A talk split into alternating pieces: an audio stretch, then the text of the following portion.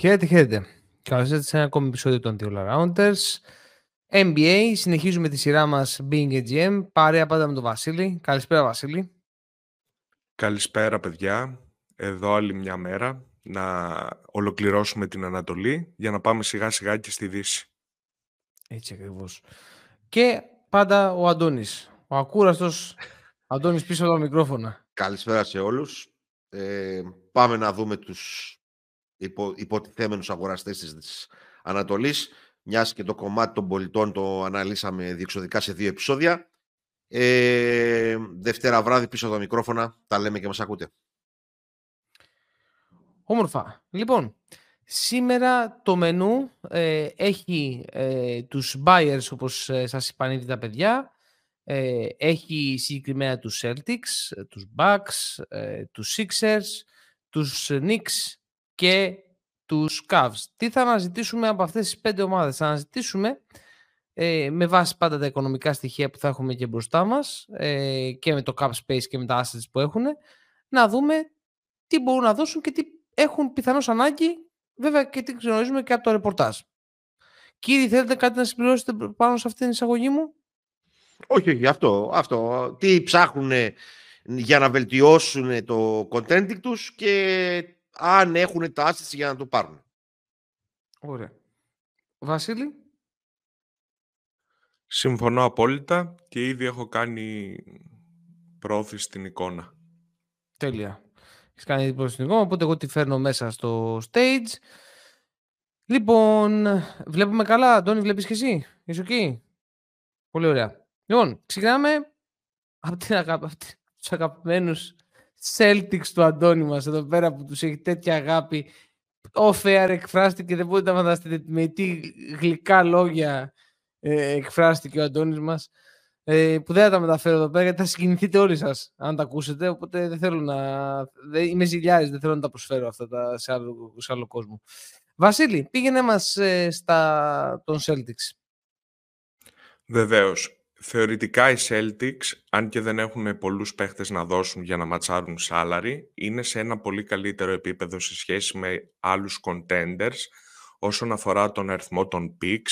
Μπορούν να δώσουν τρία πρώτα, ε, τα οποία να μην είναι διαδοχικά, ε, και έχουν και eight ε, tradable second round picks. Ε, θεωρητικά ένα μεγάλο τους asset είναι το trade exception που έχουν δημιουργήσει από το trade του, του Grant Williams που είναι γύρω στα 6 εκατομμύρια ε, και ίσως κάποιο θεωρητικά βολικό συμβόλαιο είναι του Pritchard που δεν θεωρώ ότι θα τον δώσουν ε, καθώς το poison pill που έχει είναι πολύ μικρό. Ε, να εξηγήσω το poison pill ε, είναι ένας όρος που χρησιμοποιείται στο CBA για τους παίχτες που έχουν υπογράψει ένα rookie contract ε, στον τελευταίο χρόνο όταν έχουν υπογράψει το extension ε, για το, το salary που θα πάρει η ομάδα που θέλει να κάνει το trade υπολογίζουμε ως ποσό αυτό που θα έρθει ε, τον μέσο όρο από τον τελευταίο χρόνο συν τα επόμενα χρόνια που έχουν υπογράψει ήδη το καινούργιο του συμβόλαιο. Ωραία. Τώρα που έχουμε και την εξήγηση αυτή, να δούμε τώρα. Έχουμε λοιπόν μπροστά μας το ρόστερ ε, των Celtics, μια ομάδα που είναι πρώτη στην ε, Ανατολική Περιφέρεια. Ε, μάλιστα πρέπει να είναι και πρώτη στο NBA, αν δεν κάνω λάθος, ε, ενώ σε όλη τη λίγα δηλαδή πρέπει να είναι πρώτη. Ε, παρουσιάζει φέτος ένα συγκεκριμένο πλάνο παιχνιδιού, που τι είναι, σουτάρουμε μέχρι να βγάλει, βγάλει ο ήλιος κέρατα, ε, αυτό επειδή ακριβώς έχει και καλούς παίκτες από την περιφέρεια ε, της βγαίνει αρκετές φορές ε, και ανοίγει το γήπεδο και βοηθάει και σε άλλα πράγματα ε, στα βράδια που δεν μπαίνει μπάλα τα πράγματα γίνονται πάρα πολύ δύσκολα. Ένα τέτοιο ήταν με τους Clippers. Ε, αυτή τη στιγμή θεωρούμε ότι ίσως χρειάζονται πίσω από τον ε, θα πω εγώ τώρα σαν GM αν κοιτούσα δηλαδή το roster θα ήθελα έναν καλό ψηλό πίσω από τον ε, Πονζίγκης. Δηλαδή να βρω έναν παίχτη γιατί θέλω ο Κρίσταψ να είναι έτοιμος για τα play-off και δεν θέλω να τον βασανίσω ε, στην ουρά της σεζόν. ακούω και τι άλλο έχετε εσείς υπό, υπόψη σας. Εγώ ας πούμε αυτό θα κοιτούσα. ε, για παράδειγμα, γιατί βλέπω ένδια στους ψηλούς. Ε, Αντώνη, εσύ, κάποια σκέψη; Το μόνο που να, δώσω, να θέλω να δώσω υπέρ στους Clippers και από εκεί πέρας δεν με ενδιαφέρει τι θα κάνουν ε, είναι ότι φέτος με την παρουσία του White και του ε, Holiday είναι και μια εξαιρετικά καλή αμυντική ομάδα ε, πολύ καλύτερη από όταν υπήρχε ο, ο και καλά καλός αμυντικός Παύλα Κλόουν, Παύλα ε, δεν ξέρω τι άλλο να πω, Αρλεκίνος, Παύλα ε, εκπαιδευόμενος μάγος ε, Μάρκους Σμαρτ. Ε, ο οποίος απλώς έπεφτε κάτω και κάποιοι χάνει νομίζω ότι έπαιζε καλή άμυνα. Ε, τώρα εδώ έχουμε δύο πραγματικά καλούς αμυντικούς, τον White και τον ε, Holiday. Συν τις ικανότητες εννοείται του Tatum και του ε, Brown. Ε, βλέπω και το 49-700 του Brown που δεν μπορεί να κάνει τρίπλα με ζορίζοντα με το δεξί και ενθουσιάζομαι. Τέλος πάντων, ε, αυτά. Τώρα τι, θα, τι ψάχνουν, ας μας το πει ο Βασίλης γιατί δεν με ενδιαφέρει και να καούν ολόκληροι. Δεν... Πες ρε Βασίλη, πες ρε Βασίλη. Ψι... Σωρός ψύχρεμων τοποθετήσεων. Ε, νομίζω ότι ψάχνουν ακόμη ένα rotational player Τώρα αν θα είναι στην περιφέρεια ή αν θα είναι ε, στη θέση των ψηλών, συζητήσιμο είναι αυτό θεωρώ. Ε, συμφωνω εν μέρη μαζί σου καθώς ο Πορζίγκης γενικά είναι ένας injury prone παίχτης, οπότε μπορεί να είναι, μπορεί και να μην είναι ε, το λεγόμενο. Ε, γενικά θα ψάξουν ένα παίχτη με ένα πολύ μικρό salary που θα προσπαθήσει να φυτάρει ε, στο τι θεωρούν αυτό, αυτοί πιο σημαντικό. Θεωρούν το κομμάτι του shooting, θεωρούν το κομμάτι της άμυνας, θεωρούν το κομμάτι ότι δεν υπάρχει πληθώρα ε, κορμιών. Νομίζω ότι αυτό είναι το ερώτημα που πρέπει να λύσει το front office. Θεωρητικά με τα assets που προανέφερα, αν θέλουν να κάνουν κάποια κίνηση μικρή προφανώς, ε, θα, θα μπορέσουν να την κάνουν καθώς κάποιοι από τους παίχτες που έχουν ήδη στο ρόστερ τους δεν έχουν και εμπειρία στην, στη boss season, που ίσως είναι ένα αγκάθι σε όλο αυτό το οικοδόμημα. Μπορεί να δώσουν το ΣΔΙ Μιχάλιου σε μία από τις δύο ελληνικές ομάδες που τον ορέγονται και να τους στείλουμε εξαιρετικές φακές ή μαυρομάτικα. ε, επίσης είναι ένα, ένα πολύ δυνατό asset. Έτσι, φέτα που δεν έχουν εκεί, γιαούρτι ελληνικό, Μπορούμε να. Δηλαδή. Αυτό. Λάδι, λάδι που είναι χρυσό. Λάδι, λάδι. λάδι. Κάτσε καλά. Δηλαδή, ένας ένας ντενεκέ λάδι είναι ο Μιχάλιου και τα Σαββατοκύριακα ο Πρίτσαρτ. Ε, Κάπως έτσι. Τέλος πάντων, ε, νομίζω ότι αν εγώ βλέπω κάτι στο ρόστερ. Τα, εντάξει, τα, τα ρεπά του, του μπορεί να τα κάνει ο Χόφορτ. Έχω την εντύπωση.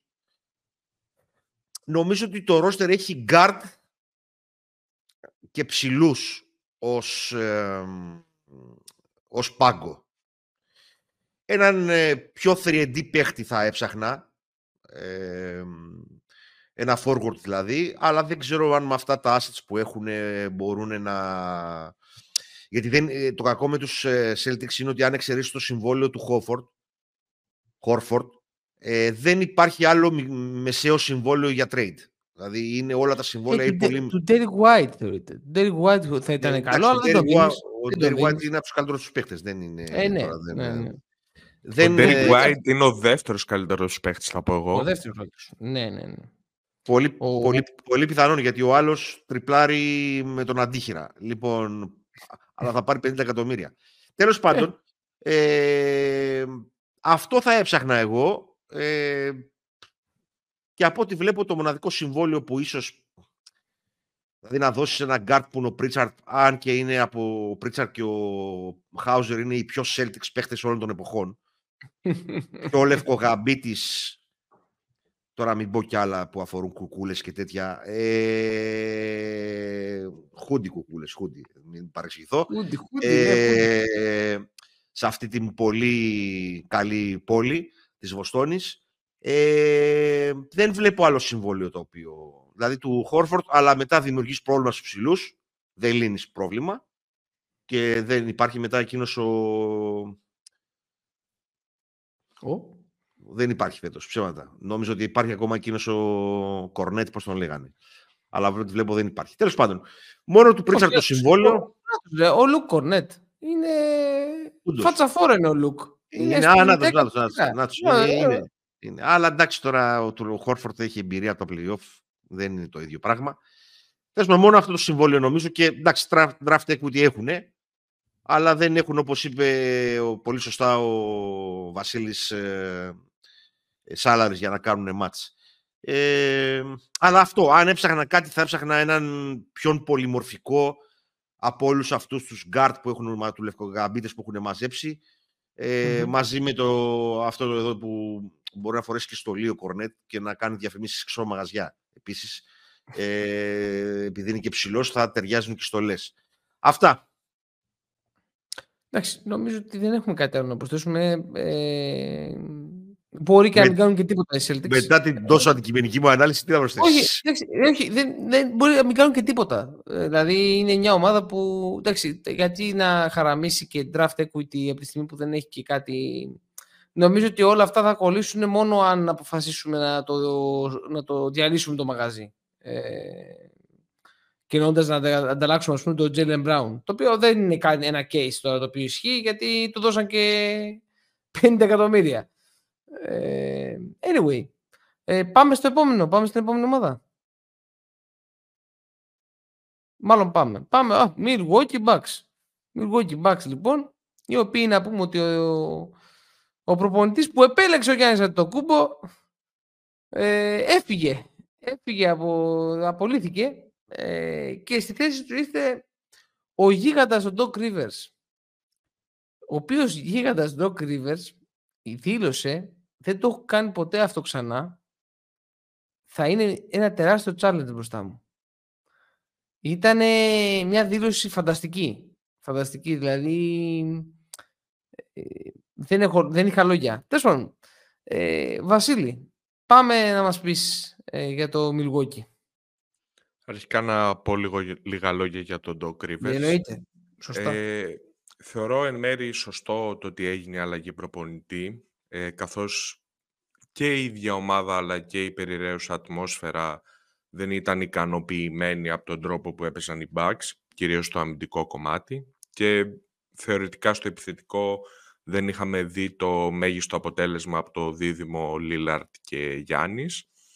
Ε, το πρόβλημα είναι ότι πήραν ένα προπονητή που θεωρητικά έχει παρόμοια προβλήματα ε, με τον Μπουντενχόρζερ που διώξαν το καλοκαίρι. Βέβαια, για να είμαι ειλικρινής, όπως το, το είχα γράψει κιόλας, ήμουν υπέρ να φύγει ο Μπουντενχόλζερ, όχι γιατί τον θεωρώ τόσο κακό προπονητή όσο η πλειοψηφία, Απλά θεωρώ ότι μετά το, το πώς εξελίχθηκαν τα πράγματα και τον αποκλεισμό από τους Heat, θα ήταν πολύ δύσκολο αυτή η ομάδα να ανακάμψει ε, κυρίως στο ψυχολογικό κομμάτι ε, με τον ίδιο προπονητή και θεωρούσα ότι κάποια αλλαγή ε, θα βοηθούσε στην ατμόσφαιρα. Ε, τώρα η πρόσληψη ενός ε, προπονητή rookie σε μια ομάδα που βασικό στόχο έχει το πρωτάθλημα εξ αρχής ήμουν στην καλύτερη καχύποπτος, ε, καθώς για να είμαι ειλικρινής δεν έχω και την τέλεια γνώση στο κομμάτι των προπονητών. Ε, το ερώτημα που, που γεννάται, ας πούμε, θα είναι, ωραία, αν δεν ήταν ο Ντοκ, ποιος θα ήταν; Ε, τη δεδομένη χρονική περίοδο, έτσι. Τώρα το λάθος με τον Έρς έγινε, τελείωσε. Το ξεχνάμε. Προφανώς ο Νέρς θα ήταν η καλύτερη επιλογή. Για το χύψη λόγο είτε είναι front office είτε είναι ξεκάθαρα απόφαση του Γιάννη, δεν έκατσε. Ε, θεωρώ ότι τη δεδομένη χρονική στιγμή ίσω ο Ντόκ ήταν η καλύτερη. Μπορεί να ήταν και η απόφαση του Νέρς του ίδιου, έτσι. Συγγνώμη που επεμβαίνω. Βεβαίως υπάρχει και αυτό. Είχε βγει ένα ραπόρτο από τον Σαμς Χαράνια ότι και καλά ο Νέρς ε, απέσυρε το ενδιαφέρον του. Καλά. Αυτό, ξέρετε, μπορεί να είναι και λίγο δημοσιογραφικό με την έννοια έχουμε και άλλες δουλειές, οπότε μη δείξουμε ότι μας απορρίψανε. Οπότε είναι λίγο κάπου στη μέση η αλήθεια ε, σε αυτό. Δεν έχει σημασία. Σημασία εδώ κρίνουμε το αποτέλεσμα. Δεν θα μείνουμε στις φήμες. Δεν επέλεξαν τον ΕΡΣ. Θεωρητικά ο Ντόκ ίσως ήταν το καλύτερο που μπορούσαν να, να βρουν αυτή τη στιγμή. Ίσως κάποιον άλλον που σκεφτόμουν να ήταν ο Γκένι Άρτινσον, αλλά και αυτός η περισσότερη έτσι, εμπειρία που έχει είναι πάλι με ομάδες οι οποίες προσπαθούν να χτίσουν κάτι και όχι να κατακτήσουν το πρωτάθλημα. Οπότε και αυτός δεν ξέρω αν θα ήταν ο κατάλληλος για αυτή τη θέση, ε, για να είμαι ειλικρινής. Ε, για να μιλήσουμε λίγο και για τα οικονομικά ε, των Milwaukee Bucks. Ε, ε, και εδώ δεν τα βλέπω πολύ καλά τα πράγματα. Δεν έχουμε πολύ draft equity. Όπως βλέπετε η στήλη αυτή είναι ο λίγων τι κενή να τη χαρακτηρίσω. Ε, λίγα πραγματάκια μπορούν να δώσουν.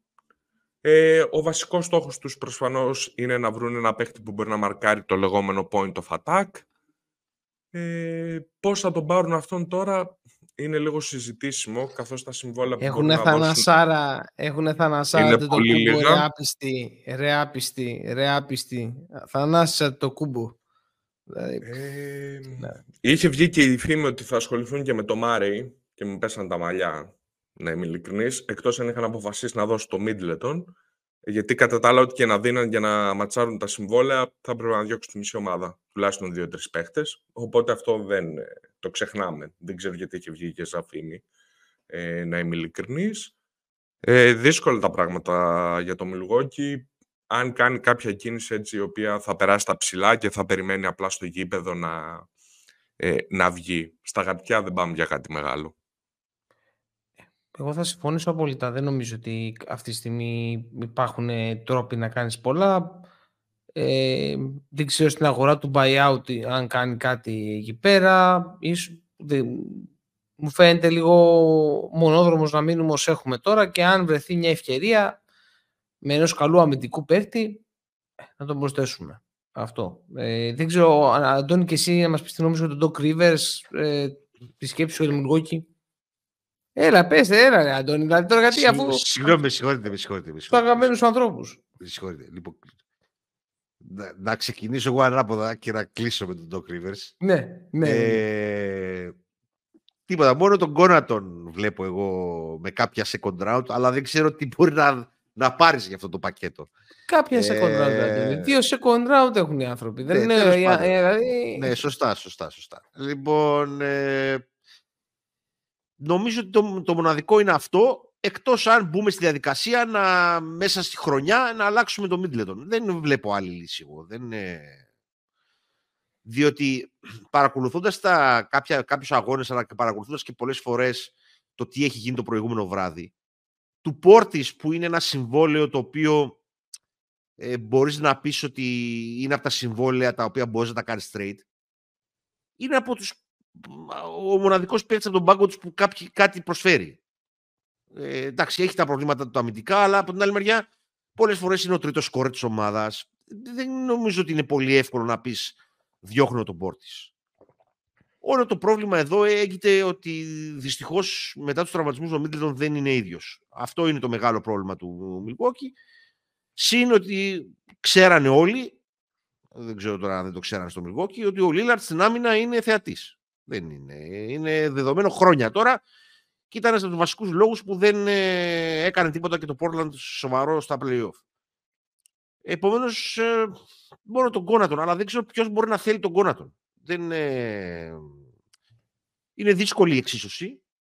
Η buyout market νομίζω είναι η μοναδική τους λύση. Ε, να δούμε και εκεί ποιοι θα βγουν. Και για να ξέρετε τώρα, εδώ που τα λέμε, ε, για να βγει στο buyout, buyout market κάτι, κάτι δεν έχει πάει καλά. Συνήθως. Ε, από με σπάνιες ναι. περιπτώσεις, ναι, με σπάνιες ναι, περιπτώσεις αυτό, αυτό, ναι, από, ναι. αυτό, από, τις 10, από τους 10 παίκτες που θα βγουν στην buyout market να αξίζουν οι δύο. Ναι. Άντε, εγώ σου λέω οι δύο. Ή άντε εκεί τρεις. Αλλά αυτούς τους τρει πρέπει να είναι πόσες ομάδες θα τους πάρουν. Δεν είναι. Επομένως, ε, να δούμε τη, την, με την επιστροφή του Crowder, αν και αυτός έχει μεγαλώσει επίσης, μήπως σκληρύνουν λίγο περισσότερο, αλλά δεν ξέρω. Τώρα για τον ε, Doc Rivers να πω ότι είναι ο μοναδικός προπονητής στην ιστορία του μπάσκετ όπου καταφέρνει και εξαργυρώνει ένα πρωτάθλημα ε, σε όλη του τη ζωή. Αυτό είναι ένα εντυπωσιακό στατιστικό. Ε, να πούμε ότι ακόμα και με τον, ε, με τον Μπίρς, τον Γκαρνέτ και τον Ρέι Άλεν δεν ξαναπήγε σε τελικό. Δεν, ξα... δεν ξαναπήγες ναι. ξαναπήγες τελικό. Ε, ο, εντάξει, όχι. Ε, α, το 11. Ε, το 10, το 10. Έχει ξαναπάει τελικό. Α, πήγα, πήγα το, το, το 10 τι έγινε; Πήγε το 10, μα το έχασε. Μάτικο. Ομάδικο. Συγγνώμη, συγχωρείτε. λοιπόν, τέλος πάντων, ε, ως ένας άνθρωπος ο οποίος μπορούν οι παίχτες να κάνουν buy-in ίσως ως κάτι ως εμψυχωτής, ξέρω εγώ, δεν ξέρω τι, πώς να μπορώ να το χαρακτηρίσω. Ίσως να, γι' αυτό να ήταν η επιλογή αυτή τη στιγμή αυτή. Ε, γιατί μετά πήγαινες. Θεωρώ πάρα, πάρα πολύ αδικημένο τον Κένι Άτκισον εγώ. Πάρα πολύ αδικημένο. Ε, δεν ξέρω γιατί. Πρέπει να αλλάξει μάνατζερ σίγουρα. Ε, ατζέτη τέλος πάντων και λέω μάνατζερ. Ε, θα προτιμούσα χίλιες φορές αυτόν παρά τον Ντοκ ο οποίος είδαμε και στη Φιλαδέλφια είχε τρομερά προβλήματα στο να κάνει adjust στα play-off. Ε, είναι ο άνθρωπος που έχει κάνει... Ε, έχει χάσει τις περισσότερες σειρές ενώ προηγείται 3-1. Δεν είναι πολύ αισιόδοξο το σενάριο με τον ε, Από την άλλη μεριά, καμιά φορά αυτοί οι τύποι οι οποίοι είναι λίγο περισσότερο εμψυχώδες και τα λοιπά, για μια χρονιά μπορεί κάτι περισσότερο να δώσουν από κάποιον ποιον, ε, ποιον του τεχνικού κομματιού τέλος πάντων. Ε, αλλά είναι, συζητάμε τώρα για τον τύπο ο οποίος με αυτό το πρωτάθλημα κάνει καριέρα, πώς το λένε, 15 χρόνια, 16. Μπράβο, συγχαρητήρια. Αυτά.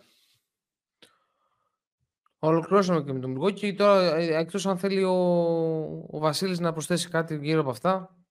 Ε, μόνο για τον Γκένι Άτκινσον θα πω ότι ίσως λίγο συμφωνώ στο θέμα δικημένος. Ε, ίσως έχει ξεχαστεί λίγο έτσι όπως έφυγε από τους Nets που ουσιαστικά οι stars της ομάδας ε, τον διώξαν και ίσως δεν ξέρω, μήπως η ατμόσφαιρα ε, Ήθελα να το πω και γύρω από τη Λίγκα ναι, έχει υποτιστεί με την έννοια ότι δεν μπορεί να διαχειριστεί stars. Ε, δεν ξέρω εγώ τι νιώθω ότι, Εγώ νιώθω ότι έχουμε σύνδρομο Γιώργος Βόβορας ε, στον Κίνι Άτκισον. Ε, δεν μπορούμε να επιβληθούμε σε, σε παίχτες. Ε, αυτό, αυτό θεωρώ εγώ. Αλλά μπορεί να έχει τελείως εσφαλμένη εντύπωση και να είναι ένας κακός ε, ατζέντης.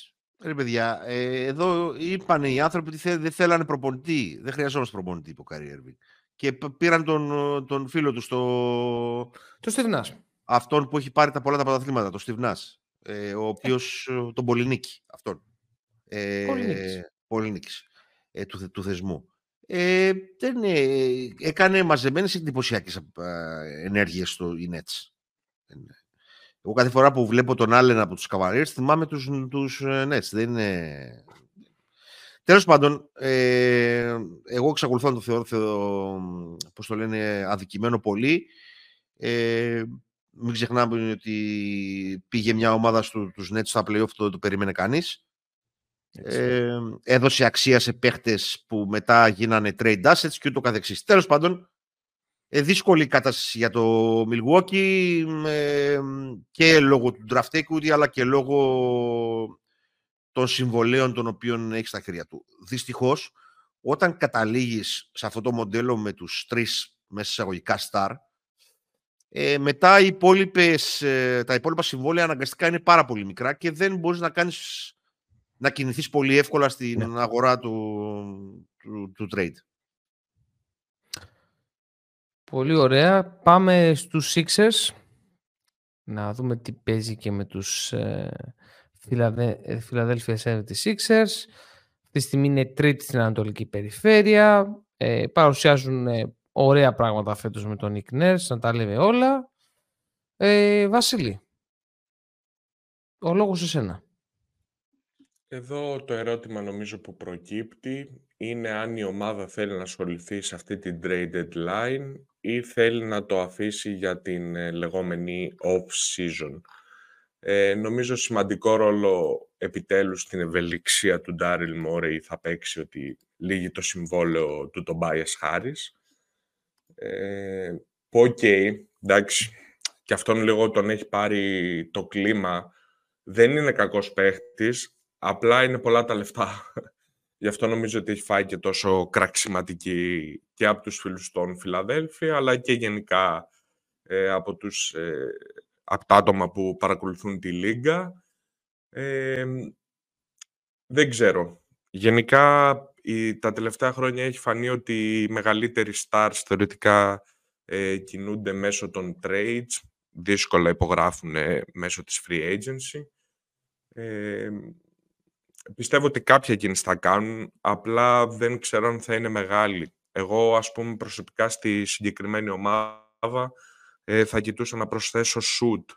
Τώρα το αν θα ήθελα να, να πάρω ένα μεγάλο συμβόλαιο ε, το οποίο θα μου στερήσει το cap space που θα έχω το καλοκαίρι, δεν είμαι και τόσο σίγουρος. Ε, αν και νομίζω ότι υπάρχει μια ευκαιρία για τη Φιλαδέλφια ε, στα playoffs, καθώς και οι άλλες ομάδες έχουν δείξει αρκετές αδυναμίες, οπότε θα προσπαθούσα να βελτιστοποιήσω το τι έχει ο Embiid γύρω του ε, και νομίζω ότι αυτό που λείπει κυρίως ε, αυτή τη στιγμή από την ομάδα είναι shoot. Ναι, είμαι ειλικρινής. Ε, όσον αφορά τα, τα οικονομικά των ομάδων, ε, της ομάδας, συγγνώμη, με συγχωρείτε, έχουμε ένα trade exception γύρω στα 6,8. Ε, για του χρόνου που ουσιαστικά θα υπάρχει το πολύ cap space, υπολογίζουμε μόνο τον Embiid και το, και το Maxi. Δεν, κάποια από αυτά τα minimum ή θα τα ανανεώσουν ή θα τα δώσουν τώρα ε, στο trade deadline. Κάποια picks έχουν να δώσουν, οπότε θεωρητικά μπορεί να κάνουν κάποια μεγάλη κίνηση αν θέλουν. Το θέμα είναι ότι δεν νομίζω ότι υπάρχει κάτι στην αγορά. Εγώ είχα προβλέψει πολύ παλιότερα ότι θα έρθει ο Σιακά, δεν το πέτυχα. Ε, ή δεν είχε ψηθεί τόσο πολύ ο Μόρεϊ, γιατί θεωρώ ότι ανταλλάγματα υπήρχαν με τόσο expiring ε, και κάποια pick ίσως και καλύτερα από, το, από τη Σινδιάνα αλλά μάλλον μπορεί να μην τον ήθελε πολύ ο Μόρι. Αυτά από μένα προς το παρόν και αν χρειαστεί θα προσθέσω. Ναι, νομίζω ότι εδώ πέρα ε, υπάρχουν δύο ζητήματα. Υπάρχει το ζήτημα ότι έχεις τον Ταϊρής Μαξί, ο οποίος το καλοκαίρι είναι restricted free agent. Ε, άρα το καλοκαίρι σίγουρα θα του δώσεις χρήματα αυτό το παιδί. Ε, είναι σίγουρος, πόσο, δηλαδή. πόσο μπορεί να πάρει αυτός maximum, ε, Βασίλη, το ξέρουμε; Το 25% του ΚΑΠ. Αυτό που θα ανακοινωθεί για τη νέα χρονιά. Πάντα τα περισσότερα max συμβόλαια που βλέπουμε, επειδή και κάποιος mm-hmm. άλλος με ρώτησε, όταν είναι για επόμενο χρόνο να ξεκινήσει, αυτό το ποσό που λέμε είναι projected. Αν πάρει το max, θα είναι 25%. Την πρώτη μέρα της, του salary cap year, που είναι η 1η Ιουλίου της εκάστοτε σεζόν, την προηγούμενη μέρα βγαίνουν τα επίσημα στοιχεία της Λίγκας. Όλα αυτά που βλέπουμε για του χρόνου είναι όλα ποσά projected που έχουν βασιστεί ότι το CAP θα πάρει γύρω μια αύξηση στο 4%. Άρα, ναι. Το άρα, max που μπορεί να πάρει είναι μέχρι 10 για να μην έχουμε ξανά τα Mosgov και τα λοιπά το 16.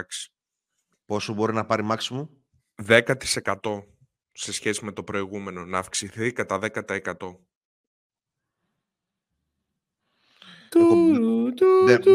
Μπερδεύτηκα. Τώρα, τώρα μπερδεύτηκα.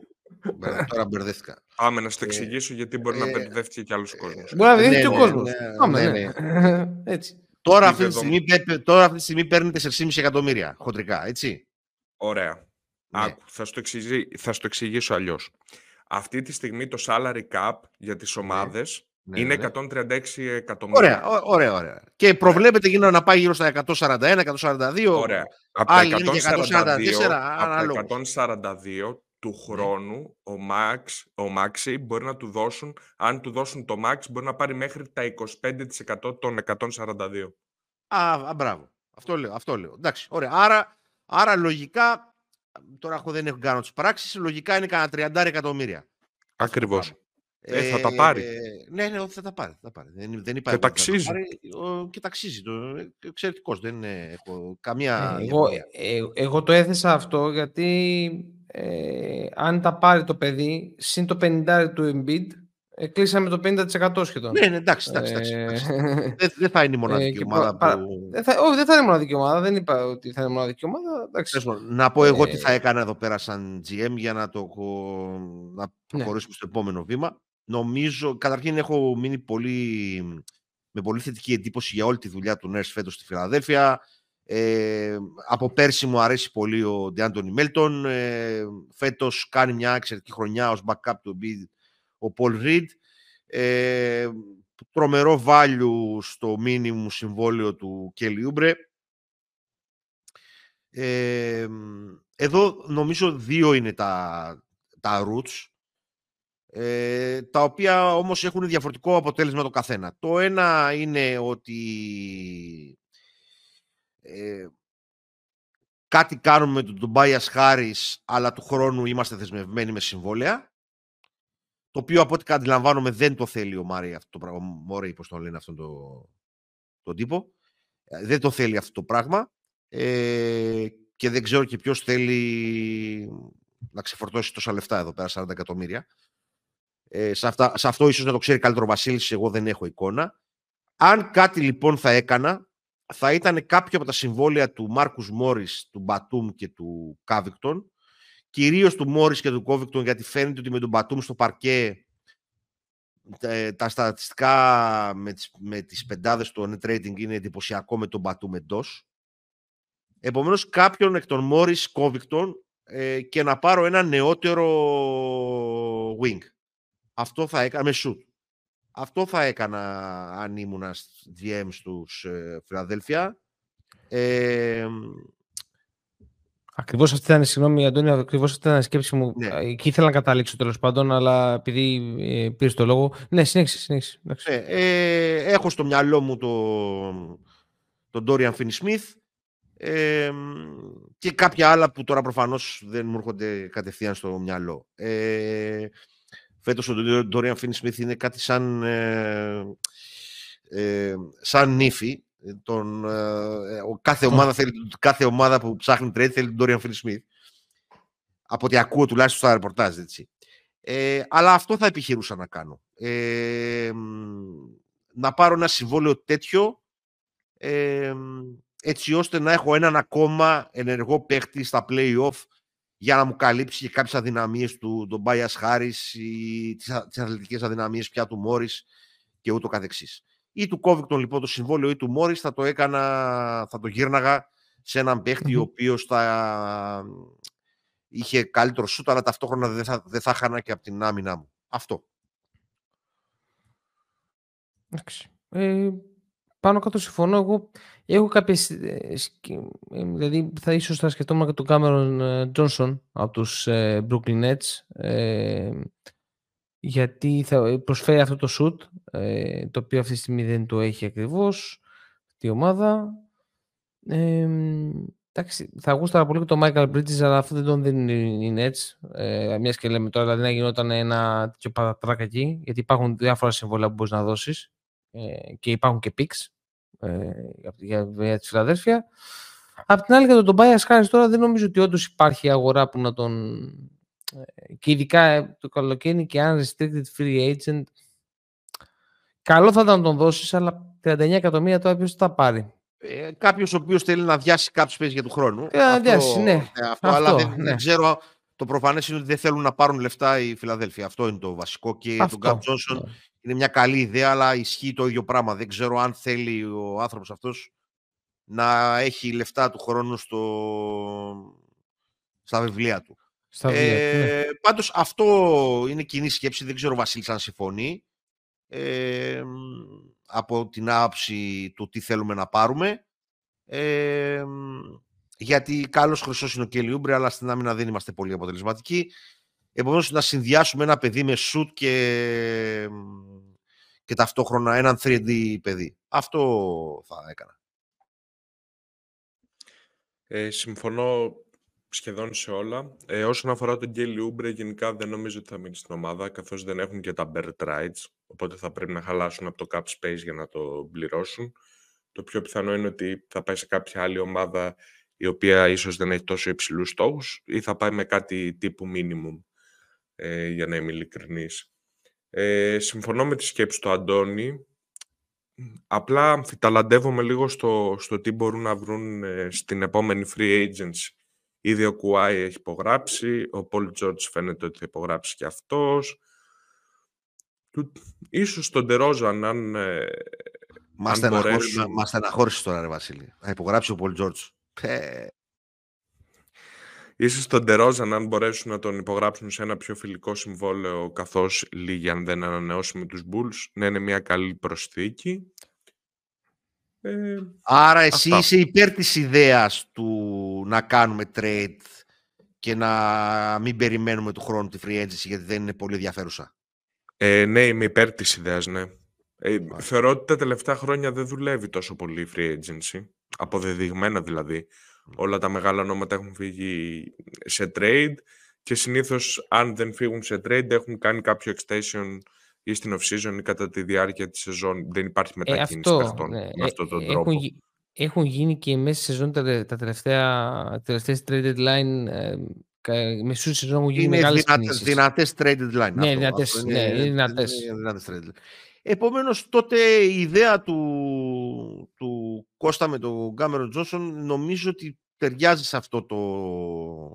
Αλλά δεν ξέρω τι θα θέλουν οι... Ε, τι θέλουν οι άλλοι. Ναι, τι ναι. θέλουν οι άλλοι. Δηλαδή θα θέλουν σίγουρα δύο πίξ και πρέπει να... Νομίζω ότι δεν φτάνει ένας μισθός δηλαδή του Μάρκους Μόρις για παράδειγμα δεν φτάνει μόνος του κάπου στα 23-25 νομίζω ήταν το συμβόλαιο του θυμάμαι 23 είναι 23 είναι, του... 23 είναι. Α, ας το δείχνω ε, Βασίλη. Για ε, ε, ναι, τι, πόσο είναι το, τα, τα, τα μπικικίνια το, τόσο περίπου τα μπικικίνια είναι στα 25 αλλά πέφτει. Ναι, okay, δεν εντάξει. έχει επιλέξει το δρόμο του Raises, πέφτει, πάει 23, 22, Πάντως είναι μια πολύ ωραία ιδέα. Απλώς εντάξει με τον Κάμερο Τζόσον υπάρχει ένα εγώ το συνδέσα και με αυτό που είχες πει, Αντώνη, ότι είναι λίγο plug and play. Ότι ναι. θέλουμε να μπούμε κάπου που να κάνουμε συγκεκριμένα πράγματα. είναι αυτό, με τη μόνη διαφορά ότι έχει ένα μειονέκτημα ο Κάμερον Τζόσον και δεν φαίνεται να το έχει βελτιώσει. Και για μένα είναι το μοναδικό του μειονέκτημα, είναι το κομμάτι της άμυνας. Κατά τα άλλα, πραγματικά είναι ένας plug and play παίχτης. Ε, εντάξει, στηριζόμαστε λίγο παραπάνω στο shoot μας από ό,τι πρέπει. Δεν έχουμε αναπτύξει πολύ το close out. Δεν ήταν κακός πέρσι στα playoff γιατί είδα αρκετά Φιλαδέλφια Nets πέρσι. Ε, το, ήταν καλύτερος μάλιστα από ό,τι τον περίμενα, λόγω της εμπειρίας του και με τους ε, Phoenix. Είναι, ένα, είναι μια καλή ιδέα εδώ για το roster που ψάχνουμε shoot γύρω από τον Embiid και, τον, και με τον Baxi να έχει τη δυνατότητα να κάνει αρκετά drive και με την ταχύτητά του να δημιουργεί μια αναστάτωση γενικά στις άμυνες. Αυτά. Για να δούμε. είναι, είναι, είναι, ναι, είναι ναι. πολύ ενδιαφέρον. Δηλαδή, ίσως είναι dark horse λίγο βλέποντας έτσι το... το έχει πολλά ε, asset. Έχει πάρα πολλά ε, asset. Ε, όχι, γενικά βλέποντας ότι δεν έχει για του χρόνου συμβόλαια. Και αυτό. Ε, ναι.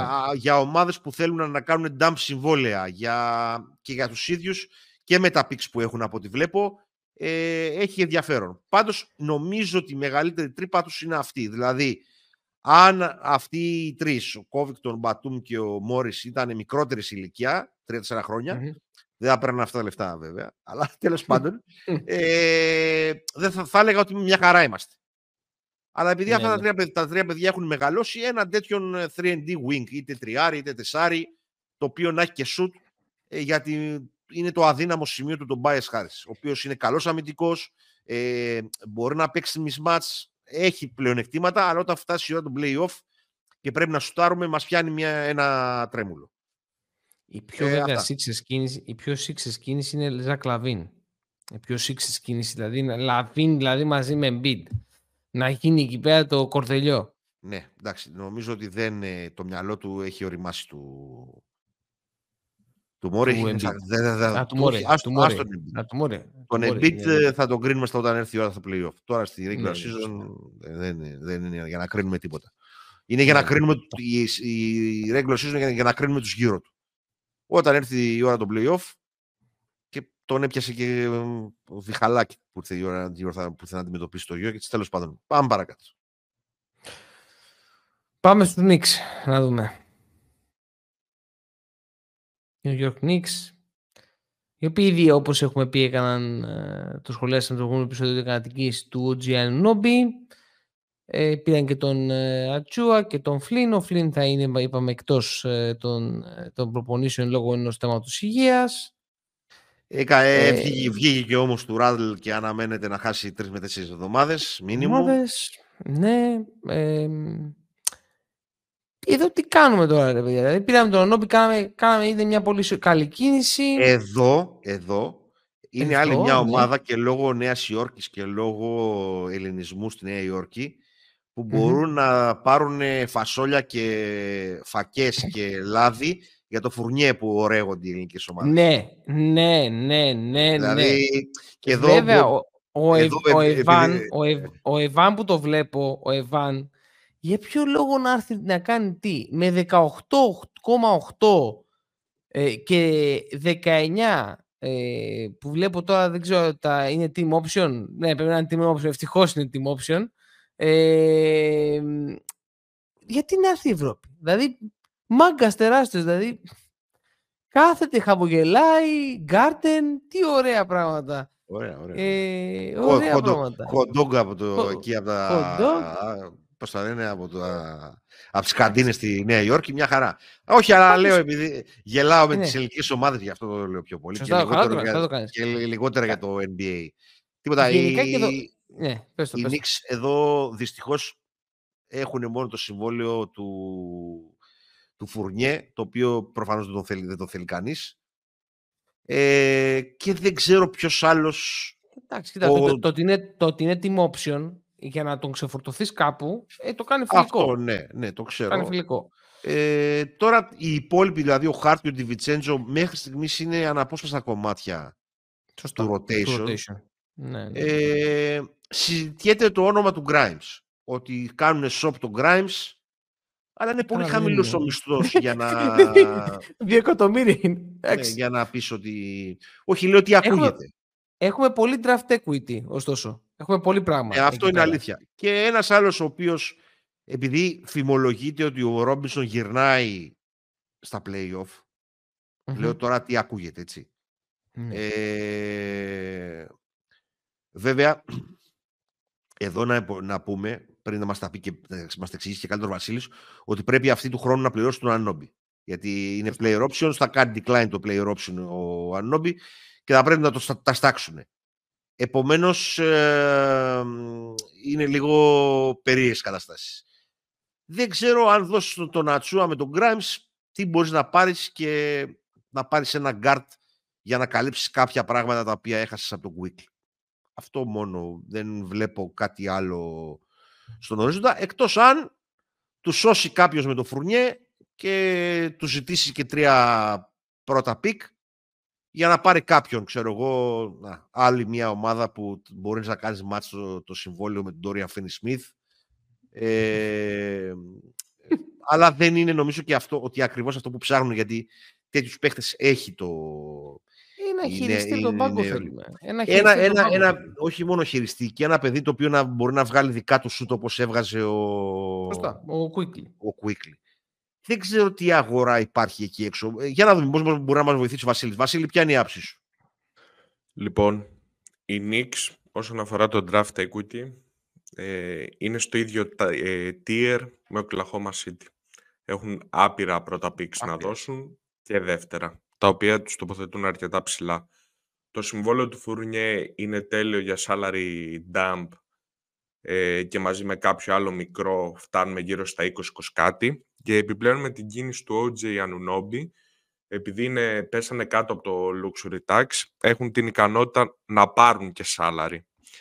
Άρα μπορούν να κάνουν κάποια καλή κίνηση αν τους ενδιαφέρει. Μα, Την Το τελευταία ερώτημα τριε- είναι- τριετία, συγγνώμη που διακόπτω Βασίλη, είναι ο βαθμός του front office του Knicks είναι άριστος. Άριστος. Και στις Αλήθεια. κινήσεις και στα συμβόλαια και τα λεφτά που παίρνουν είναι άριστος. Άριστος. Με τη βοήθεια της ε, CAA. ε, Έτσι, μπράβο, έτσι, μπράβο. Ευχαριστώ. Αλλά δεν έχει σημασία, δεν έχει σημασία να τους βγάλουμε το καπέλο επειδή πρέπει να τους βγάλουμε το καπέλο. Όταν Σωστά. είναι κάτι σωστό, είναι σωστό. Πήραν τον καλ- είπαμε, ε, ένα από τα καλύτερα wings που κυκλοφορούσαν στην αγορά.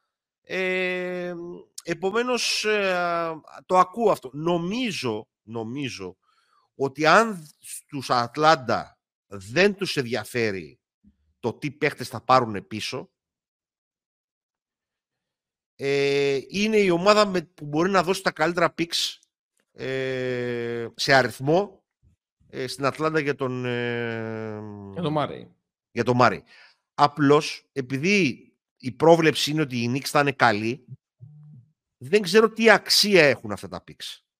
Αυτό είναι λίγο μια παγίδα ε, εκεί πέρα. Για πες μας ρε Βασίλη. Ε, όσον αφορά την Ατλάντα, διαφωνώ κάθετα. Ε, με την έννοια του ότι είδαμε λίγο πώς δούλεψε το Young Μάρεϊ. Ε, θεωρητικά κάτι αντίστοιχο μπορεί να είναι και το Brunson Murray, οπότε δεν νομίζω, νομίζω ότι θα είναι καλά το αποτέλεσμα. Νομίζω το Αντώνη, αν το, Αντώνη το σκεφτόσουν σαν, δύο, σαν δίδυμο ή ο ένας να έρχεται από τον πάγκο; Όχι, ο ένας να έχετε τον πάγκο. Αυτό. Ε. Αλλά εντάξει, έχει σε αυτό που έχει δίκιο ο Βασίλης. Έχει δίκιο, έχει δίκιο ο Βασίλης. Δεν θα πάρεις τον Μάρεϊ για να έρχεται από τον πάγκο. Ήταν λίγο άκυρη σκέψη μου. Επίσης, ένας πολύ τύμποντο παίχτης είναι ο Καρούζο. Ε, δεν ξέρω αν είναι αυτό που ακριβώς ψάχνουν, αλλά το μπορεί πολύ εύκολα να παίξει δίδυμο στα Γκάτ Καρούζο με τον... Ε, με τον Μπράνσον, σωστό. Με τον Μπράνσον. Ναι, ναι. Βέβαια, εκεί είναι το συμβόλαιο πολύ μικρό. Ε, Εντάξει, πρέπει, να, ε, πρέπει, να, πρέπει να συνδυάσεις κάποια συμβόλαια. Ε, η κίνηση, μια κίνηση η οποία να μπορείς να, ε, να πάρεις μαζί τον ναι, τον, ε, συγγνώμη, απλά είπε, είπε, είπε ο Βασίλη ότι μπορούμε να προωθήσουμε και συμβόλαιο. Και να μην, ναι, ναι. δηλαδή, και, και, να μην τέτοιο, μπορούμε να προωθήσουμε. Εντάξει. Ναι. Ε, το πακέτο του Καρούσο με τον. Ε, Πώς το λένε τον ψηλό του. Μισό λεπτάκι. Το μυαλό Βούτσεβιτ. Όχι το Βούτσεβιτ, όχι το Βούτσεβιτ. Όχι το Βούτσεβιτ. Όχι τον Πάτρικ Βίλιαμ. Όχι. Ε, το δίδυμο το οποίο που, πουλάνε δεν ξέρω αν τον πουλάνε τον Καρούσο, αλλά λέω τώρα. Ε, του Καρούσο με τον Ντράμοντ, ειδικά μέχρι να γυρίσει ο, mm-hmm, ο, ο Μίτσελ Ρόμπινσον, ίσως mm-hmm. να ήταν μια, μια ιδέα. Βέβαια είναι, είναι γύρω στα 11 εκατομμύρια oh. όλο αυτό που, το οποίο συζητάω, 11,5 κάτι τέτοιο. Ε, oh, εντάξει. Απλώς, ναι, απλώς δεν τους λύνει το πρόβλημα το βασικό ότι κάποιος από τον πάγκο ο οποίος ε, θα ήταν μια λύση ο Καμ Τόμας αλλά δεν ξέρω αν θέλουν να τον δώσουν οι Nets. Ναι. Ε, μια ιδανική ίσως λύση ε, το ερχόμενο στον πάγκο και instant scoring κτλ. Αλλά δεν νομίζω να θέλουν να τον δώσουν οι Nets. Για πες μας, επειδή σου φάγαμε όλο το χρόνο ρε Βασίλη στους Knicks, για πες μας τη δικιά σου άποψη συνολικά. Ε, η δική μου άποψη συνολικά είναι ότι είναι ωραία η ομάδα των Knicks, είναι promising και τέτοια, αλλά δίχως star δεν πάμε πουθενά. Νομίζω ότι ε, αργά ή γρήγορα θα πρέπει να γίνει μια κίνηση για κάτι μεγάλο. Ε, είναι καλή ομάδα, αλλά εντάξει, okay, πού μπορεί να σου οδηγήσει, ε, όπως είπε και η κυρία Μπέκη Χάμον, ο Μπράνσον ή ο Ραν. Σωστό. Σωστό Αντικειμενικό είναι αυτό τώρα. Εγώ, εγώ θα τα ακούσω πάλι. Εγώ θα τα ακούσω πάλι. Όχι, όχι. Είναι σωστό αυτό που λέει ο Βασίλης. Απλά. Όχι, εγώ άλλη... ξέρω τι λέω. Εγώ θα, ναι, εγώ θα, εγώ ξέρω τι λες. Ναι. Θα δεχτώ ναι, ναι. μηνύματα πάλι. Ναι, ναι. Απλά αυτό που. Ε, αν θα κάνεις κάνει μια κίνηση, ε, πρέπει να είσαι κοινικός και το καλοκαίρι να τον Ράντιλ να τον, ε, να τον, να τον δώσεις. Προφανώς, για να κάνεις αυτό το τέτοιο. ναι, Εγώ δεν απλά, με αυτά. Α, απλά το, το θέμα είναι, ένα, ε, όπως έχουμε δει, πει, ε, δεν υπάρχει κάποια αγορά αυτή τη στιγμή, ε, ιδιαίτερη free agency το καλοκαίρι, ε, που να πεις ότι θα προσελκύσω και αυτή τη στιγμή και δεν υπάρχουν και στο blog κάποιοι star. Δηλαδή να πεις ότι υπάρχει ένα star στο blog, ματσάρω συμβόλαια, βάζω πίξ και φύγαμε. Δηλαδή είναι και δύσκολη η εξίσωση αυτή ναι, να βρεις αυτό το Η μόνη εξίσωση είναι της ομάδας που θα δούμε μετά και να δούμε αν μπορεί κάτι να γίνει με αυτό, αλλά και πάλι ο συνδυασμός τους με τον Μπράνσον δεν είναι ιδανικός. Επομένως, και αυτό δεν είναι κάτι το οποίο μπορεί να γίνει. Εγώ νομίζω ότι περίφερα κίνηση μπορεί να γίνει αυτή τη στιγμή. Αυτό. Ε, η οποία όμως να σου δώσει, να σε τελειοποιήσει στο κομμάτι της άμυνας. Ε, γι' αυτό σκέφτηκα το συνδυασμό του Καρούσου και του Ντράμοντ. Ναι, ναι, ναι. Τον Ντράμοντ κυρίως για να καλύψει το κενό του Μίτσελ Ρόμπινσον μέχρι να επανέλθει.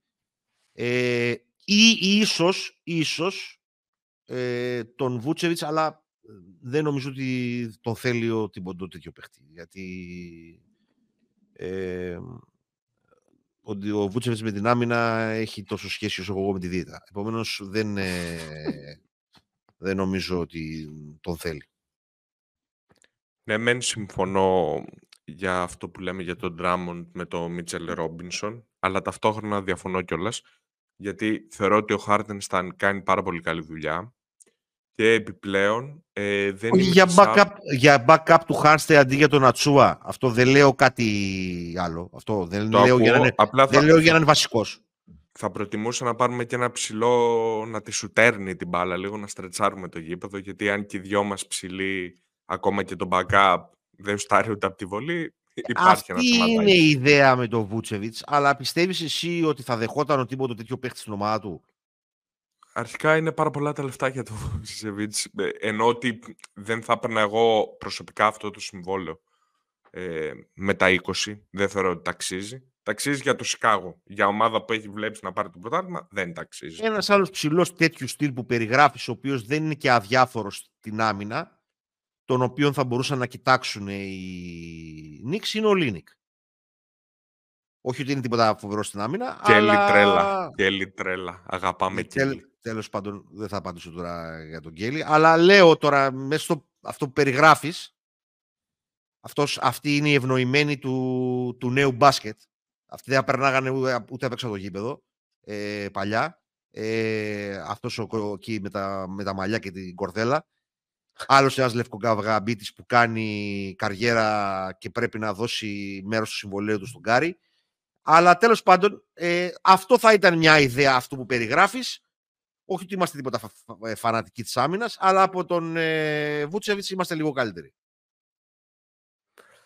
ΟΚ. Τι συμβόλαιο Λοιπόν. έχει αυτό το παλικάρι μας, ε, κύριε Βασίλειο, ο, Ολίνικ; Μισό λεπτάκι και επανέρχομαι. Ναι. Έτσι, για να, έτσι για, να δου- για να δούμε, πώς το λένε, κάποιες ιδέες για τη Νέα Υόρκη, γιατί νομίζω ότι οι άλλες τρεις ομάδες είναι λίγο πιο μπετοποιημένες σε αυτά που θα κάνουν. Ε, Είναι εξ... Α, με συγχωρείτε. Ναι, Πετάχτηκα. Είναι όχι, δεν- expiring. ναι, είναι ναι. με τον 12. Μια χαρά. το 12. Μάλιστα. Μια χαρά. Εντάξει. Ω, γέρονται η ευχή. Δεν Μάλιστα. έχουν, δεν έχουν και αυτοί ενδιάμεσα συμβόλαια και αυτό είναι το βασικό τους πρόβλημα εδώ πέρα. Εκτός αν πάνε να δώσουν το συμβόλαιο του Φουρνιέ μαζί με Πίξ και πάρουν και κάτι ακόμα από την Jazz, τον οποία προφανώς δεν θα θέλει η Jazz να κρατήσει. Ε, Ε, κοίτα, το φουρνιέ πάντως το φετινό, ε, άλλα 9 θα πρέπει να πληρώσει κάποιος. Ναι, καλά, σίγουρα. Για, γι' αυτό λέω τώρα, δεν ξέρω, πρέπει να είναι πολύ, δηλαδή κάποια ομάδα που θέλει να πέσει πολύ χαμηλά στο cap space της να πάρει αυτό το πράγμα. Γιατί δεν, δεν θα τη βοηθήσει. Ε, και Ένας άλλος καθόλου. παίκτης εδώ πέρα θα ήταν και ο. ε, δηλαδή α, το συμβόλαιο του Φουρνιέ με κάποια second round και με λίγο, λίγο λεφτάκια παραπάνω ε, γίνεται Bogdanovic στο Detroit. Ναι. Νομίζω ότι είμαστε στην ίδια κατάσταση αθλητικά. Δεν, έχουμε δεν, πολύ- δεν, ισκα- δεν ικανοποίησε με τίποτα. Τι να σε κάνω τώρα. Δεν- και εσένα, δεν- εντάξει, είμαστε δηλαδή, πολύ- Είμαστε ε, τι πολύ να σε κοντά. κάνω, Κάνουμε κόντρα ο ένας με τον άλλον. Ποιος μπορεί να τρέξει ε, ε, τα εντάξει. 100 σε δύο μέρες. Δεν ε, νομίζω Ε, ότι. Όχι, όχι. Νομίζω ότι αυτό ότι πρέπει να κοιτάξουν ένα γκάρτ το οποίος δεν χρειάζεται να είναι star και έναν ψηλό που όπως πολύ σωστά είπε ο Βασίλης να stretchάρει το Ή γήπεδο. αλλιώς θες, θες guard Ουάσιγκτον, πήγαινε στην Ουάσιγκτον για τον Tyus Jones. Έχεις, τα, έχεις και asset και 14 εκατομμυριάκια έχει ο άλλος ο κύριος, δεν είναι πάρα πολλά. Ε, τσούκου τσούκου, Απλώς- σκάστα και πήγαινε πάρτα. Δεν ξέρω αν είναι ο, ο γκάρντο που ψάχνουν οι Νίξο συγκεκριμένο. Είναι πολύ καλή σκέψη, αλλά δεν ξέρω αν είναι αυτό που. Γιατί, γιατί είναι με τον 14, είναι second unit για να το τρέχει και Ναι, μια ναι, ναι, χαρά. ναι, ναι, όχι, έτσι. μια χαρά. Όχι σαν ιδέα, είναι καλή ιδέα. Απλώς δεν ξέρω αν θέλουν αυτό από το second unit ή από το second unit θέλουν ένα παιδί απλώς να τραβάει το σκορ. Γιατί δεν έχουμε τέτοιο στο second unit. Αυτό εδώ είναι η δικιά μου. δηλαδή, Ε, ε, γιατί ε, και ο Χάρτ, εντάξει, το Χάρτ από το second ναι. unit είναι του Ναι, ναι, ναι, παλεύω, μια κατάλαβα. χαρά Ναι, κτλ. ναι. Εδώ θα ήταν ιδανικά να τους είχε βγει σαν ιδέα ο Grimes, αλλά δυστυχώς δεν έχει βγει το παιδί μέχρι τώρα.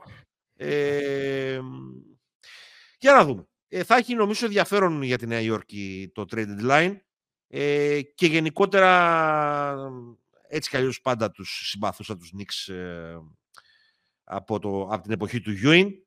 Ε, και με, τώρα με τον Ανόμπι έχουν ένα ακόμα παίχτη για να μ, λέω ότι τους ε, συμπαθώ. Αυτά. Πάμε να κλείσουμε και με τους Kit. Να δούμε και τους Miami Heat.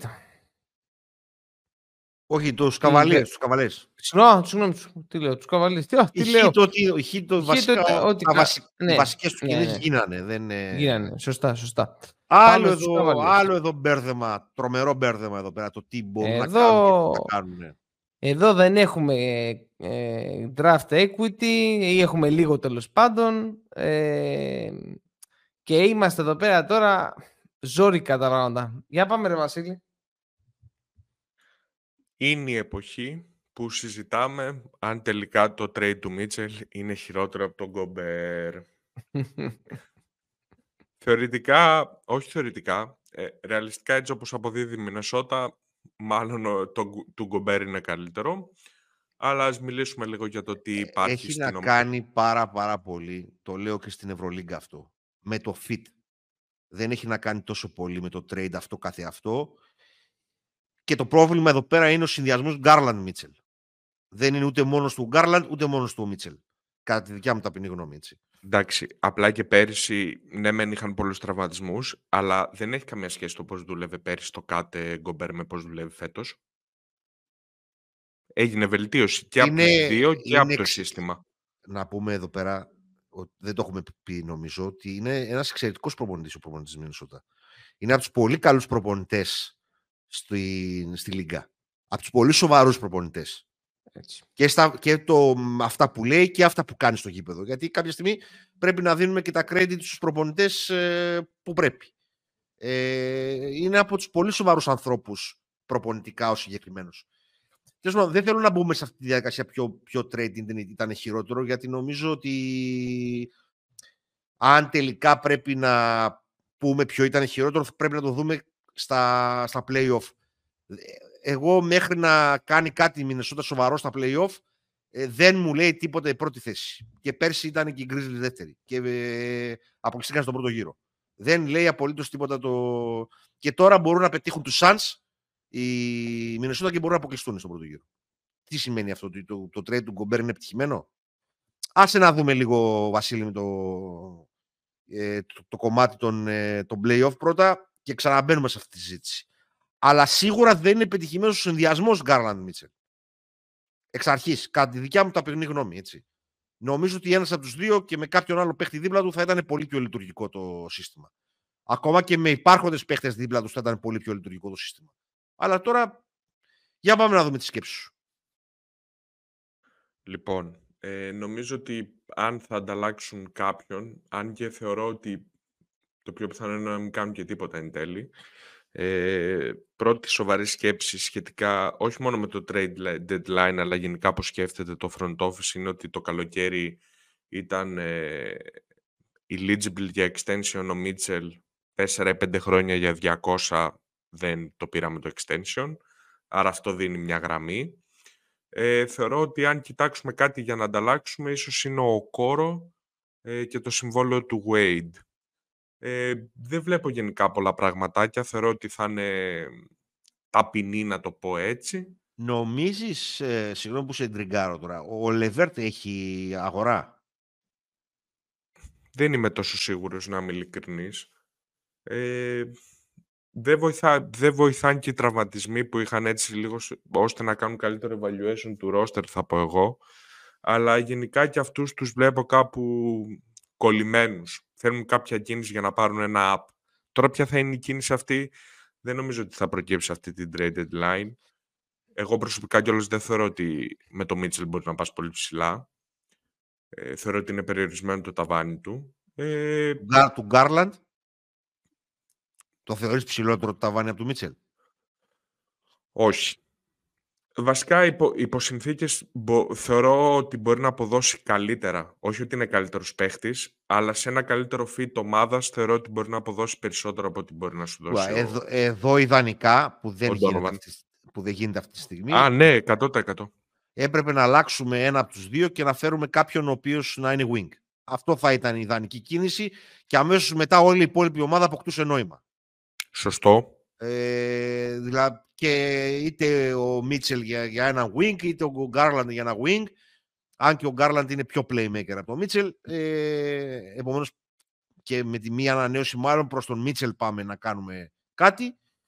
Και όλη η υπόλοιπη ομάδα θα αποκτούσε πολύ περισσότερο νόημα.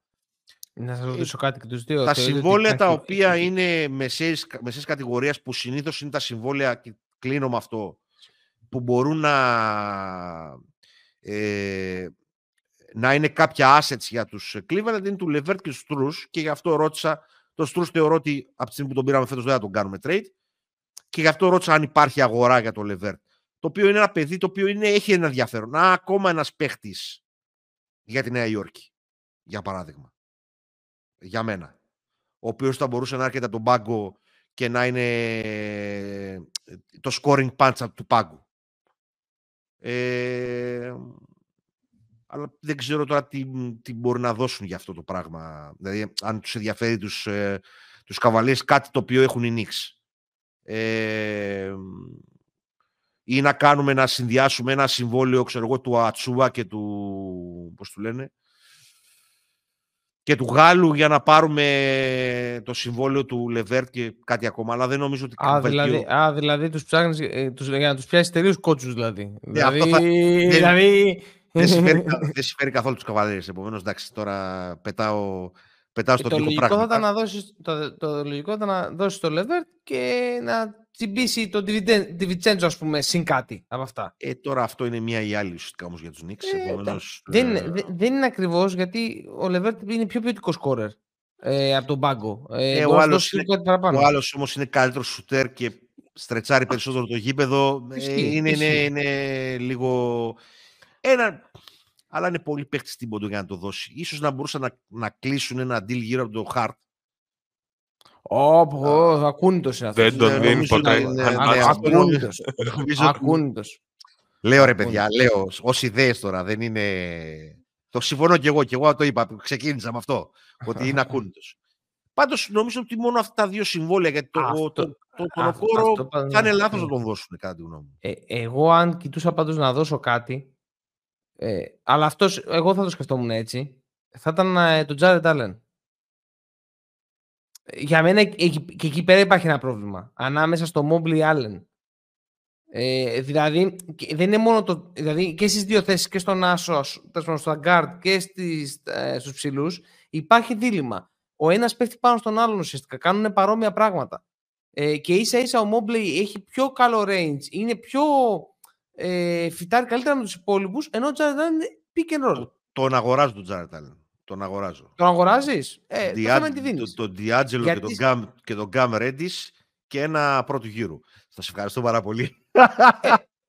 Αυτό ας πούμε είναι ένα, ένα τέτοιο το οποίο δίνεις στον Gam Redis, δίνεις ένα forward ε, με shoot στους Cavaliers και δίνεις και έναν άσο ακόμη τον οποίο μπορούν ε, να τον κάνουν μετά κορδέλα και να Δεν, κάνουν δεν, τίποτα. δεν, δεν το παίρνουν ποτέ οι Δεν Cavaliers παίζει, αυτό το- δεν το το- παίζουν. τις φορές. Εντάξει. Όχι, όχι. Ε, ναι, εγώ τον Jared Allen πάντως το κυνηγούσα να πάρω κάτι καλό από αυτόν. Να πάρω draft, να πάρω asset. Ε, γιατί νιώθω ότι εκεί πέρα ε, γενικά είναι μια ομάδα που θεωρώ ότι είμαστε κοντά στο να ζήσουμε μια μετριότητα και να μην εξελίξουμε και ό,τι έχουμε γύρω-γύρω. Ε, οπότε θα μπαίνω στη διαδικασία να κάνω κάτι big. Δηλαδή να πάω στην τr- trade line και να πω ο Γκάρλαντ στο σφυρί, ο Μίτσελ στο σφυρί, ο, Τζ- ο Άλεν στο σφυρί, για να δω τι θα πιάσω. Ή θα σήκω το τηλέφωνο να δω, ε, παιδιά εσείς τι λέτε, Πο- αυτό εδώ τον έχω διαθέσιμο. Πώς σας φαίνεται; Ε, μ, για να δοκιμάσω κιόλας στην αγορά, να δω τι, τι πιάνει γενικώς. Για μένα του Τζάρετ Άλεν το συμβόλαιο και η ηλικία είναι λουκούμι. Αν, Ναι. έκανε, κά- αν έκανε τέτοια κίνηση. Αλλά δεν ξέρω τι, τι μπορείς να πάρεις πίσω. Αυτή τη στιγμή θεωρώ ότι είναι πολύ δύσκολο να δώσει τον Άλεν. Γιατί είναι τραυματίας ο Μόμπλεϊ. Πιάσαν και τον Ντόμσον με, με drag policy. Δεν ξέρω πότε θα χάσει 25 παιχνίδια ο Πέθαρος. Αγχωθήκαν μάλλον που έβαλε 4 πόντους για rebound και 2 assist τι έκανε και, και τον ψάξανε. Και ε, συμφωνώ εν μέρη για το Garland. Για το Mitchell δεν νομίζω ότι θα ζητήσουν προσφορές γιατί θα είναι και μια παραδοχή ήττας. Έχουμε και δώσει και 3 unprotected. Οπότε δεν νομίζω ότι θα πιάσει το κανονικό του value, που πάλι δεν θεωρώ ότι είναι και πολύ ψηλό. Ε, αλλά πέραν τούτου δεν νομίζω ότι είναι στο σφυρί, τουλάχιστον για τώρα. Στην off-season το συζητάμε. Ε, πόσα χρόνια συμβόλαια έχει ακόμα ο Άλεν, Είναι expiring το 24-25 ή έχει κι άλλα που δεν τα βλέπουμε; Έχει και άλλα που δεν τα βλέπετε. Τελειώνει το 26. Και είναι πάλι 20 εκατομμύρια. Όλα 20 είναι, ναι. Είναι αντίστοιχο με του Βούξεβιτς. Αυτό είναι το συμβολιάκι, είναι λουκούμι. Για μένα είναι λουκούμι. Ε, εγώ προσωπικά τον έχω σε πολύ υψηλή εκτίμηση του Τζάρταλ. Για, για αυτά που μπορεί να κάνεις στο γήπεδο, όχι για, για ναι, ναι, ναι, πράγματα. Ναι, ναι, για θεωρητικά, ναι, ναι. ναι. Όχι. Απλά, Αλλά η α, άμυνά α, του, το rebound του, το above the rim παιχνίδι του και το συμβόλαιό του, ε, νομίζω ότι, δηλαδή, αν βλέπαμε προηγουμένως, νομίζω ότι το συμβόλαιο του Ρόμπινσον είναι 18 εκατομμύρια και την πιάνει από το κοτσάνι. Ενώ τουλάχιστον αυτό το παλικάρι εδώ πέρα ε, προσπαθεί στο 100% σε κάθε παιχνίδι και όταν του τη δώσει ψηλά, ε, αυτό. Θέλω να πω. Και έχουν κλείσει Μίτσελ σχεδόν παρόμοιες- 15 και ευθύνη. Ε, εντάξει. Δεν έχει σημασία. 5 εκατομμύρια διαφορά για το NBA είναι σαν να λέμε στραγάλια. τρία φιστίκια. Δεν είναι τίποτα. Τέλος πάντων. Ε, ενδιαφέρον, νομίζω ότι το Cleveland και η Νέα Υόρκη έχουν ενδιαφέρον. Το, η Νέα Υόρκη να δούμε πώς θα εξελίξει την ιδέα με τον Ανινόμπι και αν θα βάλει μπουρλό του το Cleveland. Νομίζω ότι είναι από, τις, από τους που είδαμε της Ανατολής οι, πιο, φ- οι δύο πιο σχετικά flexible ομάδες. Οι άλλες έχουν ε, και, η, και η Φιλαδέλφια είναι flexible, αλλά είναι λίγο ερωτηματικό το αν θέλουν να κάνουν κάτι τώρα. Ε, είναι πολύ ενδιαφέρον και θα περιμένουμε με μεγάλο ενδιαφέρον το, το trade deadline και για τους δύο. Ε, γιατί όπως και να το κάνουμε, η Ανατολή αυτούς τους πέντε έχει ουσιαστικά. Θα μου πεις πάλι κάνεις το ίδιο λάθος και ξεγράφεις το Μαϊάμι, αλλά δεν, δεν νομίζω φέτος. Ε, και δύο βράδια κακά σουτ με τη Βοστόνη και έχουμε σειρά. Γιατί δεν μπορώ να. Δεν, δεν είναι. Σουτάρουμε 650 τρίποτα. Και για το Milwaukee είπαμε το πρόβλημα με την άμυνα. Ε, και η Φιλαδέλφια το πρόβλημα με το σουτ. Επομένως, δεν υπάρχει κάποια ομάδα. Φαίνεται στα χαρτιά ανήκει τη Βοστόνη, αλλά σε επίπεδο playoff εξακολουθώ να πιστεύω ή να θε, το θέλω πιο πολύ από το πιστεύω, δεν ξέρω τι από τα δύο. Ότι... μάλλον το θέλεις. Ε, μάλλον το θέλεις. Καλά, το θέλω, το θέλω σίγουρα. Δεν το συζητάω. το, το, το θέλω πολύ. Αλλά δεν αντέξω να γράψει πρώτα η Βοστόνη 18. Αυτό είναι το μοναδικό πράγμα που. είναι το μοναδικό... Δύο πράγματα δεν μπορούσα να αντέξω. Δεν μπορούσα να αντέξω μια αγωνία, αν ποτέ ξαναγίνει τελικός, γιατί το 10 πήγα να χάσω τη ζωή μου. Ε, Βοστόνης με, με, τους, με τις Lakers. Και το δεύτερο είναι να γράψει πρώτα μπρο- μπροστά η Βοστόνη 18. Ε, αλλά για να το κλείσω, νομίζω ότι στο τελευταίες δύο ομάδες έχουν το πιο ενδιαφέρον από άτοση Τζόγου στην trade deadline και με μια-δυο στοχευμένες καλές κινήσεις μπορούν να μπουν πολύ δυνατά στο πάμε σε 7 game series με τους τρεις από πάνω μας. Τρεις από πάνω μας, ναι. Αυτό Μμμ. νομίζω. Βέβαια πρέπει να πέσουν Νομίζω- πολλά, ντο- πολλά ντόμινο. Δεν είναι, δεν είναι εύκολο το κομμάτι του trade, του, του, των trades γενικά. Ε, και ουσιαστικά για όσους μας βλέπουν στο YouTube δείχνουμε, δείχνουμε τα cap sheets γι' αυτό ακριβώς το λόγο για να πάρετε χαμπάρι το τι έχει μπροστά του κάποιος για να δουλέψει και όχι αυτά που σας λένε τα παραμύθια άνθρωποι οι οποίοι δεν δουλεύουν ε, με στοιχεία. Αυτά. Ωραία. Λοιπόν, Βασίλη, κα- κάτι που θα θέλεις να, προσθέ... να προσθέσεις πάνω σε αυτά; Νομίζω ότι καλύψαμε την Ανατολή. Είπαμε για όλες Ε, τις ναι. ομάδες. Κάτσε, φίλε, εδώ Είμαστε τρεις καλυμμένοι. ώρες. Νομι- Νομίζω δώσαμε αρκετό περιεχόμενο στους Τρεις ακροατές ώρες, δηλαδή. ή θεατές στο YouTube. Οπότε νομίζω Έτσι. ότι είμαστε αρκετά καλυμμένοι. Ωραία, ωραία. Ναι, νομίζω ότι είναι ένα εγχείρημα το οποίο θα θέλαμε να το αγκαλιάσετε. Ε, δεν νομίζουμε ότι γίνεται κάτι αντίστοιχο στο ελληνικό YouTube, παύλα podcasting ε, ή τέλος πάντων μπορεί να μην το ξέρω εγώ. Ε, στηριζόμενοι πάντα στην εξαιρετική και εκπληκτική δουλειά που έχει κάτσει και έχει κάνει ο Βασίλης που χωρίς αυτήν ε, θα τα λέγαμε πάλι στη θεωρία όπως οι περισσότεροι. Ε, Ναι. άρα να τον ευχαριστήσουμε για άλλη μια φορά που μας συντροφεύει τα βράδια ή τα μεσημέρια καμιά φορά στα NBA podcast. Να πούμε ότι είναι συνεργάτης πολύτιμος και γι' αυτό θα θέλουμε να και like στο βίντεο και subscribe και κουδουνάκι και ακροάσει στο Apple Podcast, Spotify ή όπου αλλού αγαπάτε να ακούτε τα podcast σας. Ε, και ε, στο Substack μπορείτε να ακολουθήσετε και τους All Arounders αλλά και τον Βασίλη, όπου σας δίνει ε, φαγητούλη, σαν και αυτά που θα στείλουν ελληνικές ομάδες για τον Φουρνιέ και τον Μίχαλιο. Αυτά από μένα. Σας ευχαριστούμε πολύ. Χαιρετούμε. Γεια σας. Καλή συνέχεια. Γεια σας.